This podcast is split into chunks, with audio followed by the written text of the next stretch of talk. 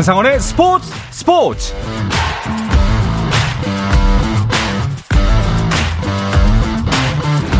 스포츠가 있는 저녁 어떠신가요? 아나운서 한상원입니다. 오늘 하루 이슈들을 살펴보는 스포츠 타임라인으로 출발합니다.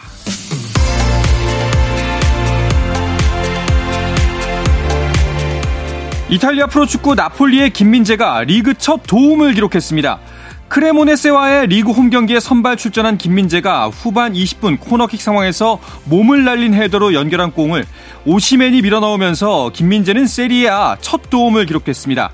나폴리는 3대 0으로 승리하며 리그 6연승으로 2위 인터밀란과의 승점을 16점 차로 벌렸습니다. 우리 축구대표팀이 카타르 월드컵 이후 넉 달 만에 우루과이와 다시 맞붙습니다. 대한축구협회는 3월 28일 서울 월드컵 경기장에서 우루과이와 친선 경기를 갖기로 했다고 발표했는데요. 우루과이 대표팀은 일본에서 경기를 치른 뒤 입국할 예정입니다. 쇼트트랙 남자 대표팀의 박지원이 국제 빙상 경기연맹 월드컵 6차 대회 1000m 2차 레이스에서 1분 25초 359의 기록으로 금메달을 차지하고 남자 5000m 계주에서도 우승을 이끌며 남자 1500m 우승을 포함해 이번 대회에서 3관왕을 차지했습니다. 박지원은 이번 시즌 월드컵 6차 대회 동안 금메달만 14개를 따내며 월드컵 랭킹에서 종합 1위에 올랐고 시즌 종합 우승자에게 주어지는 크리스털 글로브 트로피도 들어올렸습니다. 아시아 실내 육상 선수권에 출전한 한국 높이뛰기의 간판 우상혁이 은메달을 차지했습니다. 점프 한 번으로 예선을 통과한 우상혁은 본선에서도 2m 15부터 2m 24까지 모두 한 번에 뛰어넘었지만 2m 28을 넘지 못하고 이어 곧바로 2m 30에 도전했는데요. 하지만 두 번 모두 실패하면서 일본의 아카마츠에 이어 2위에 올랐습니다. 미국 PGA 투어 피닉스 오픈에서 임성재가 최종 합계 11언더파로 공동 6위에 올랐습니다. 우승은 합계 19언더파를 친 미국의 스코티 셰플러가 차지하며 대회 2년 연속 우승을 기록했습니다. 미국 프로농구 NBA에서는 보스턴이 마커스 스마트와 제일런 브라운의 결장에도 멤피스를 119대 109로 꺾고 4연승을 이어갔습니다. 한편 골든스테이트 워리어스가 신체 검사를 통과하지 못한 게리 페이튼 2세 트레이드를 그대로 진행한다는 소식입니다. The Athletic 소속 샴즈 카라니아 기자는 게리 페이튼 2세의 골든스테이트 복귀가 이루어졌다고 보도했는데요. 하지만 페이튼 2세는 골스 의료진의 의료 검사에 따라 복부 부상으로 약 3개월간 결장할 것으로 예상되고 있습니다.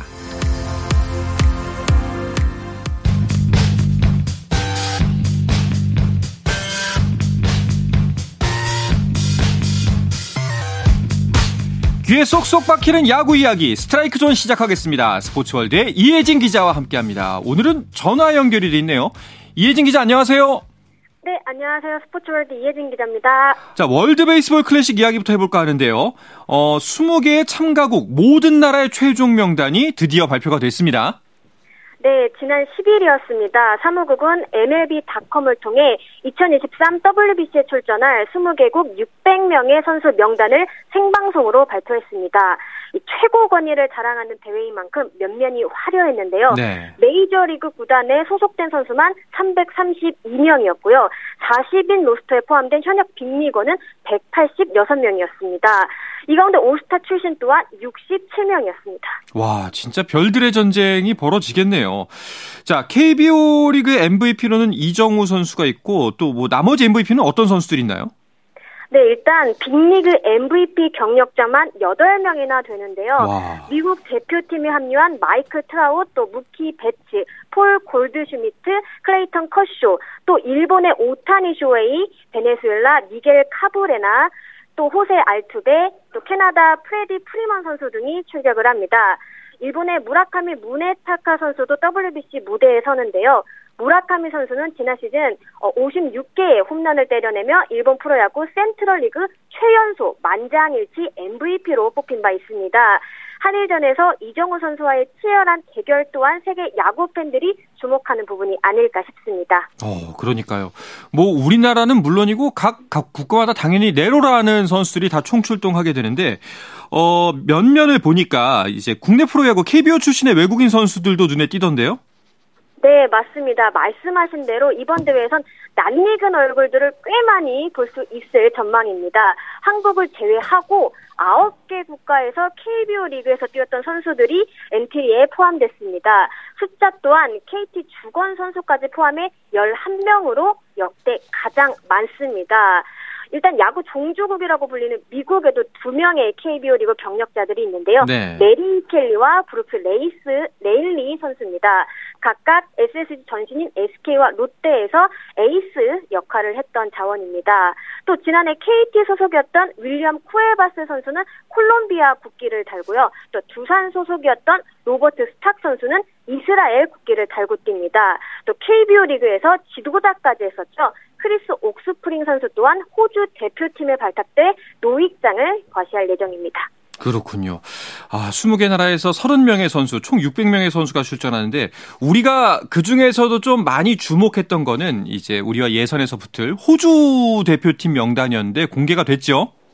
네, 호주는 한국이 이번 대회 1차전에서 맞붙게 된 상대인데요. 드디어 베일을 벗었습니다. 대부분 자국 리그인 호주 프로야구 선수들로 구성이 됐는데 메이저리그 출신은 두 명입니다. 2019, 2020년 하나에서 뛰기도 했던 워윅 서폴드 선수 그리고 현역 빅리거 에런 화이트필드 선수입니다.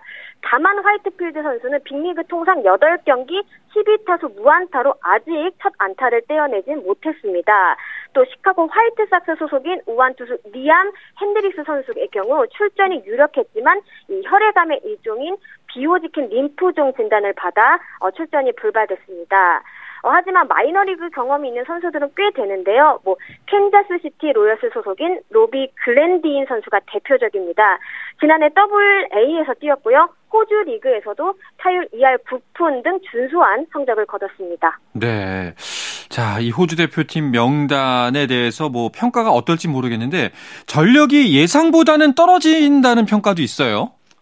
네, MLB.com은 이번 호주 대표팀 명단과 관련해 역대 WBC 대회 최강 전력은 아닌 것 같다 이렇게 평가를 했습니다. 네. 하지만 방심은 금물입니다. 한국은 지난 3회, 4회 대회에서도 한 수 아래로 평가받던 나라, 나라들의 덜미를 잡힌 기억이 있습니다.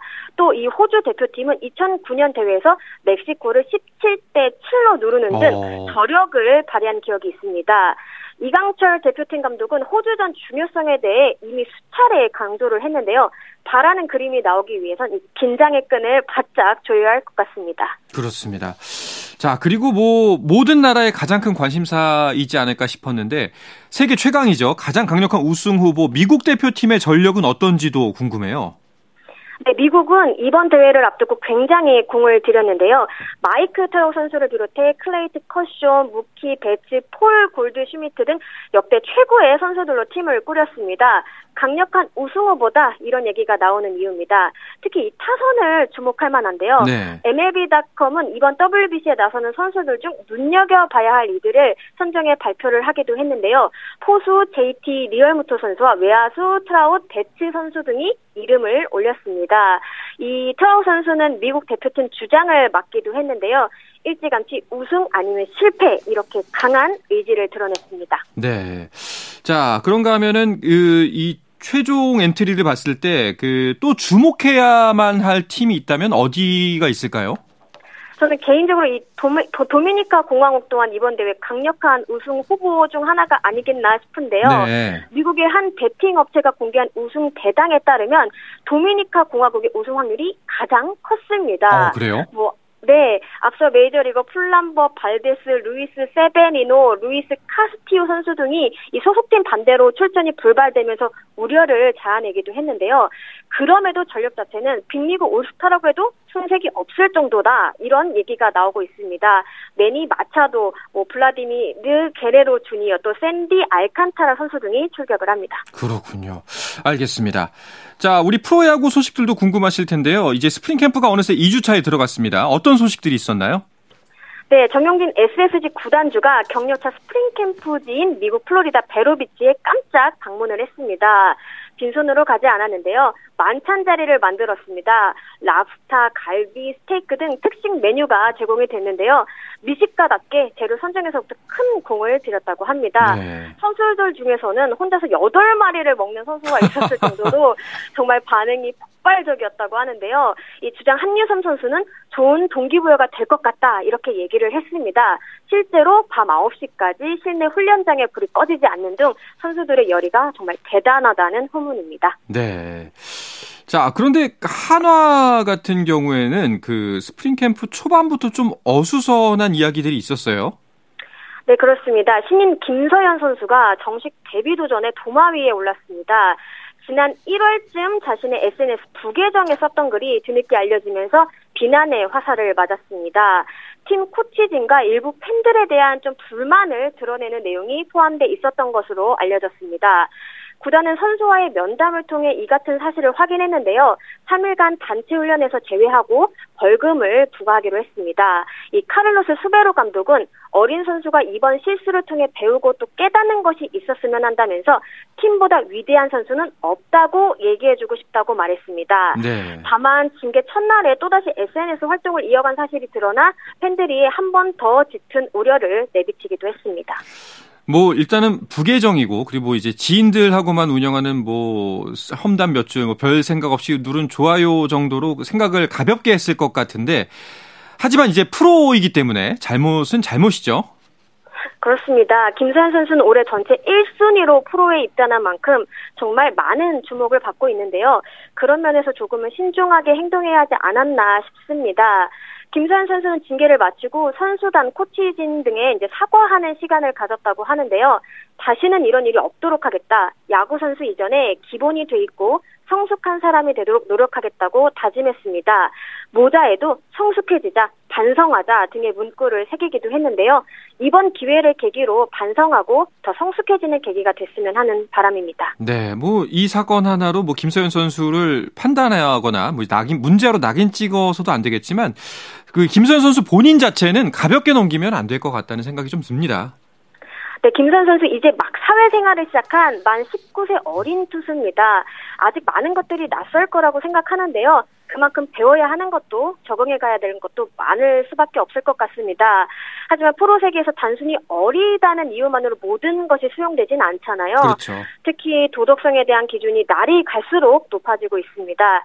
비단 뭐 김선 선수뿐 아니라 선수단 모두가 가장 중요한 프로 선수로서의 책임감에 대해서 좀 깊이 생각해 볼 필요가 있지 않나 이런 생각이 듭니다. 그렇습니다. 뭐 이제 좀 스스로 좀 단속도 하고 그리고 이제 또 좋은 활약을 펼쳐준다면 또 팬들이 또 많이 반겨줄 거라는 생각이 듭니다.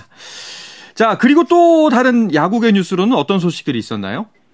LG 송은범 선수가 도장을 찍었습니다. 지난 12일 올해 연봉 1억 4천만 원의 계약을 완료했습니다. 네. 지난해보다 천만 원 삭감된 금액입니다. 이로써 LG는 재계약 대상자인 45명 전원과 계약을 마무리하게 됐습니다. 송은범 선수는 베테랑 투수로 롱 릴리프와 필승조로 오가면서 LG 불펜에 힘을 불어넣어줬는데요. 젊은 선수들이 많이 성장한 만큼 엔트리에 입성하기 위해서는 치열한 경쟁을 벌일 것으로 보입니다. 현재 LG 챔피언스 파크에서 훈련에 매진하고 있습니다. 그렇군요.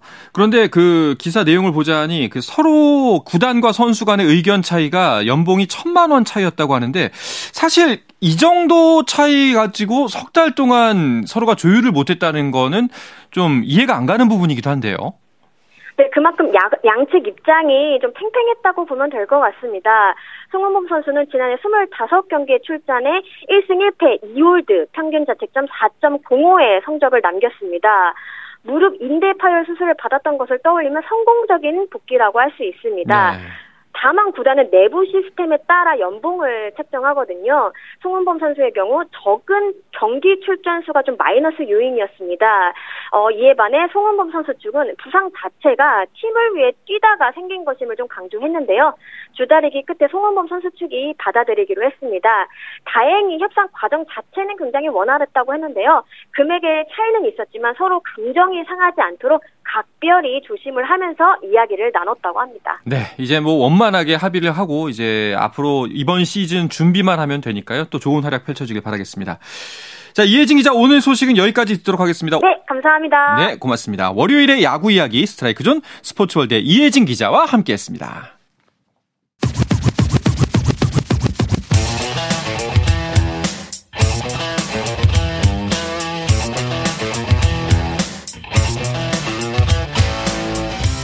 짜릿함이 살아있는 시간. 한상원의 스포츠 스포츠 네, 지난 한 주간의 배구 이야기도 오늘은 나눠볼까 합니다. 주간 배구 문화일보의 오혜원 기자와 함께합니다. 어서 오십시오. 네, 안녕하세요. 문화일보 오혜원입니다. 반갑습니다. 아, 또 오랜만에 뵙네요. 이렇게 또 월요일에 뵙네요. 네, 아니면 언제든지 불러만 주시면 제가 네. 달려오겠다고 약속하고 갔으니까요. 네. 불러주셔서 제가 또 열일 마다하고 달려왔습니다. 아유, 정말 감사합니다. 정말 그 약속을 그대로 지켜주고 계신데. 자, 원래 배구가 오혜원 기자의 주 종목이잖아요. 네, 제가 뭐 지금 배구 기자, 네, 간사 맡고 있습니다. 오. 뭐 이거 한 줄이면 되지 않을까 싶습니다. 그렇죠. 그만큼 배구에 대한 뭐 애정도 깊고 또 전문성도 있는 분인데, 자, 배구 지난주에 있었던 경기들 중에 가장 눈길을 모았던 경기부터 이야기를 해볼까 하는데요. 일단은 무엇보다도 여자부 흥국생명 대 IBK의 경기였겠죠? 네, 지난 주말입니다. 토요일에 열린 경기였는데요. 언제나 그렇듯이 네. 흥국생명 주말 홈 경기에는 5,800명 만원 관중이 들어찼습니다. 네. 저도 이날 경기장에 있었는데요. 긴팔을 입고 간 게 후회가 될 정도로 정말 열기가 뜨거웠습니다. 그렇군요. 확실히 뭐 이렇게 지금 팬들이 이렇게 모인 거는 뭐 김연경 선수에 대한 기대감도 있기 때문이지만 무엇보다도 흥국생명이 1위를 음. 탈환할 수 있는 게 정말 코앞이잖아요. 맞습니다. 네. 전날 경기에서 선두인 현대건설이 최하위 페퍼 저축은행에 음. 덜미를 잡히면서 흥국생명이 이날 승리를 하면 V리그 여자부 선두로 올라설 수 있는 기회를 잡은 덕분인데요. 네. 그래서였는지 흥국 생명을 또 김연경 선수를 응원하는 배구 팬들의 목소리가 더 크게 느껴졌는데 결과는 예상외로 어. IBK 기업은행이 세트 스코어 3대 1로 승리를 했습니다. 그러니까요. 이게 스포츠가 재밌는 게 막 마치 와 이제 진짜 o늘만 잡으면 끝이네. 그리고 IBK 상대로 잘했었잖아요. 맞습니다. 생명이 맞습니다. 그런데도 또 이렇게 승부가 펼쳐지네요. 1, 2세트도 모두 다 IBK 완승이었어요. 네, 앞선 네 번의 맞대결에서 단 두 세트를 얻는데 그쳤던 IBK 음. 기업은행이었거든요. 그런데 이날 경기에서는 첫 세트부터 흥국생명을 완전히 압도를 했습니다. 네. 뭐 평소보다 흥국생명의 경기력이 좋지 않았던 것도 있는데요. IBK 기업은행이 워낙 잘했습니다. 어. 최근 한 2, 3년 정도 중에 이 정도로 잘했던 적이 있을까 싶을 네. 정도로 IBK 기업은행 경기력이 좋았거든요. 특히 블로킹이 네. 15대 4로 압도적이었습니다.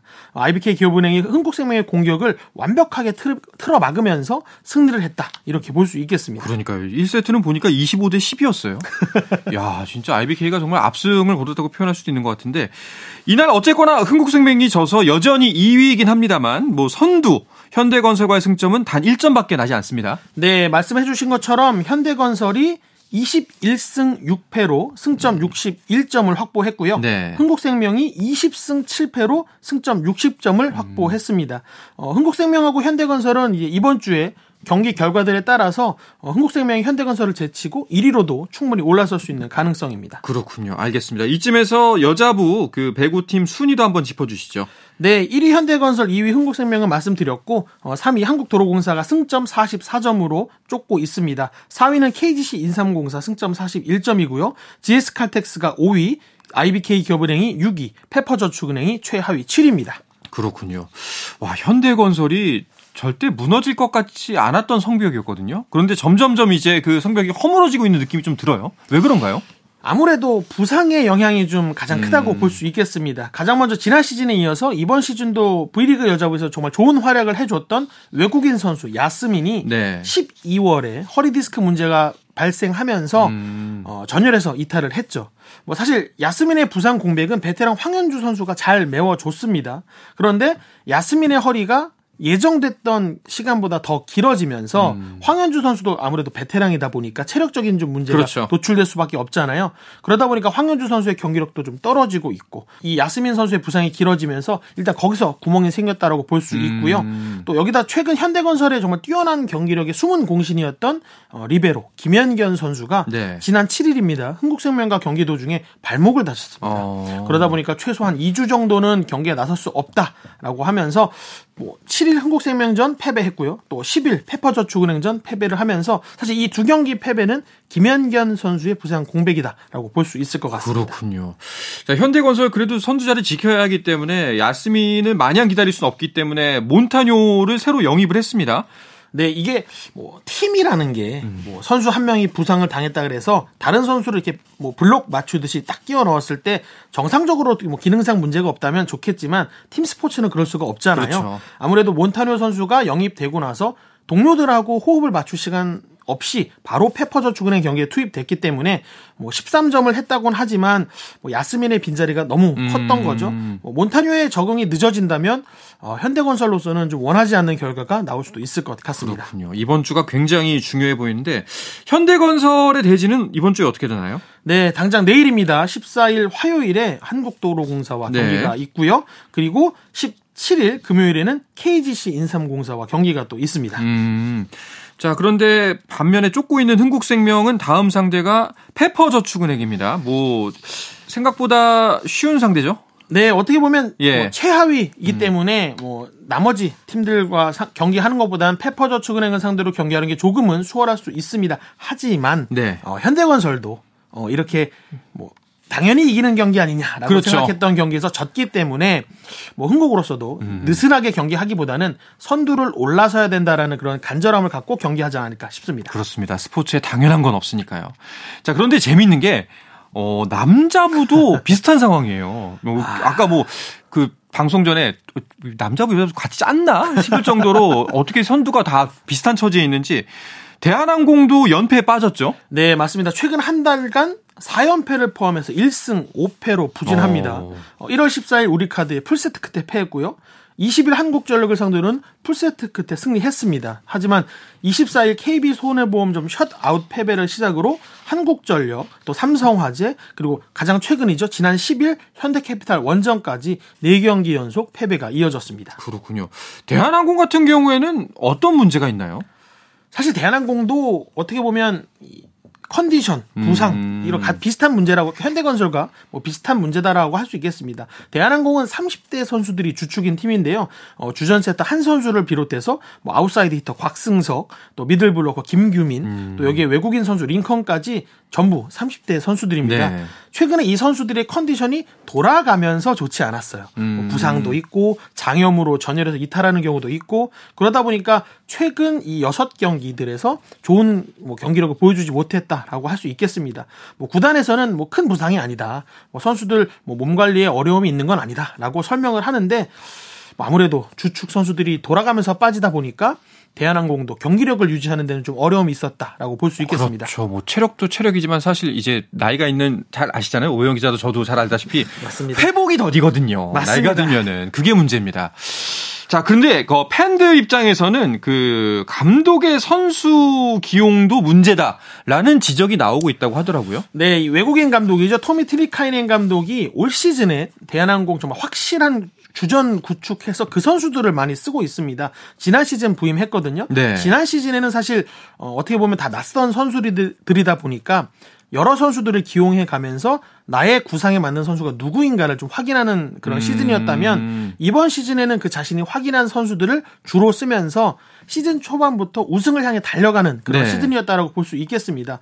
뭐 그러다 보니까 경험이 많은 베테랑 선수들에게 아무래도 좀 경기 출전 기회가 음. 많았던 것 같고요. 사실 뛰어난 선, 기량을 가진 선수가 코트에 나서는 게 맞잖아요. 그렇죠. 어, 그러다 보니까 좀 이게 논란이 될 만한 부분은 아닌 것 같다라는 생각도 있는데 아무래도 뭐 경기가 이미 승부가 기울어서 주전 선수들이 좀, 좀 쉬고 그동안 기회가 없던 백업 선수들이 좀 출전해도 그러니까 팬들이 보기엔 그래도 충분히 이길 수 있는데 음. 그런 상황에서도 주전 선수들 고집하는 게 아무래도 좀 팬들로서는 선수들 걱정이 좀 됐던 것 같습니다.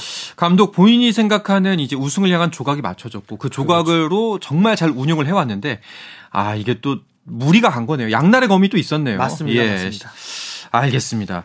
이런 분위기 속에서 그 2위죠. 현대캐피탈이 대한항공을 상대로 첫 승을 거뒀다는 것도 좀 의미심장해 보여요. 네, 현대캐피탈이 대한항공을 상대로 정말 10경기 만에 승리를 거뒀습니다. 음... 지난 시즌 1라운드에 승리를 하고 최근 경기까지 네. 정말 9경기를 내리치다가 지난 금요일입니다.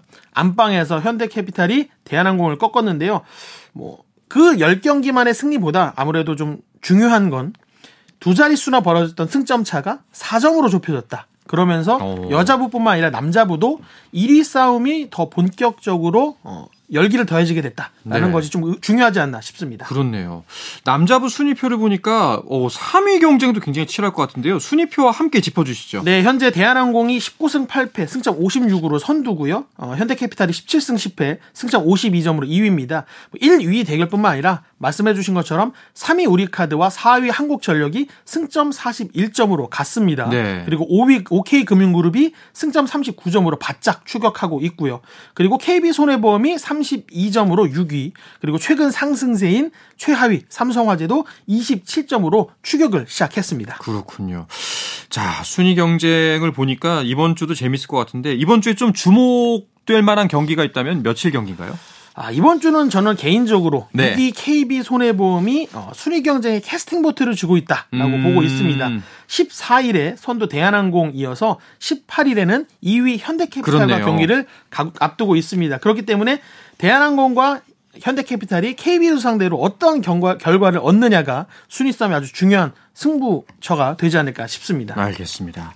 자, 그리고 여자 배구 대표팀을 이끌고 있는 세자르 감독의 기자회견도 있었습니다. 네, 지난 주말입니다. 11일에 어, 국내 취재진과 만나서 자기가 갖고 있는 대표팀 운영, 어, 뭐 계획이라든지 그동안의 뭐 불통의 오해 가 있었던 것에 대해서 좀 푸는 자리가 있었는데요.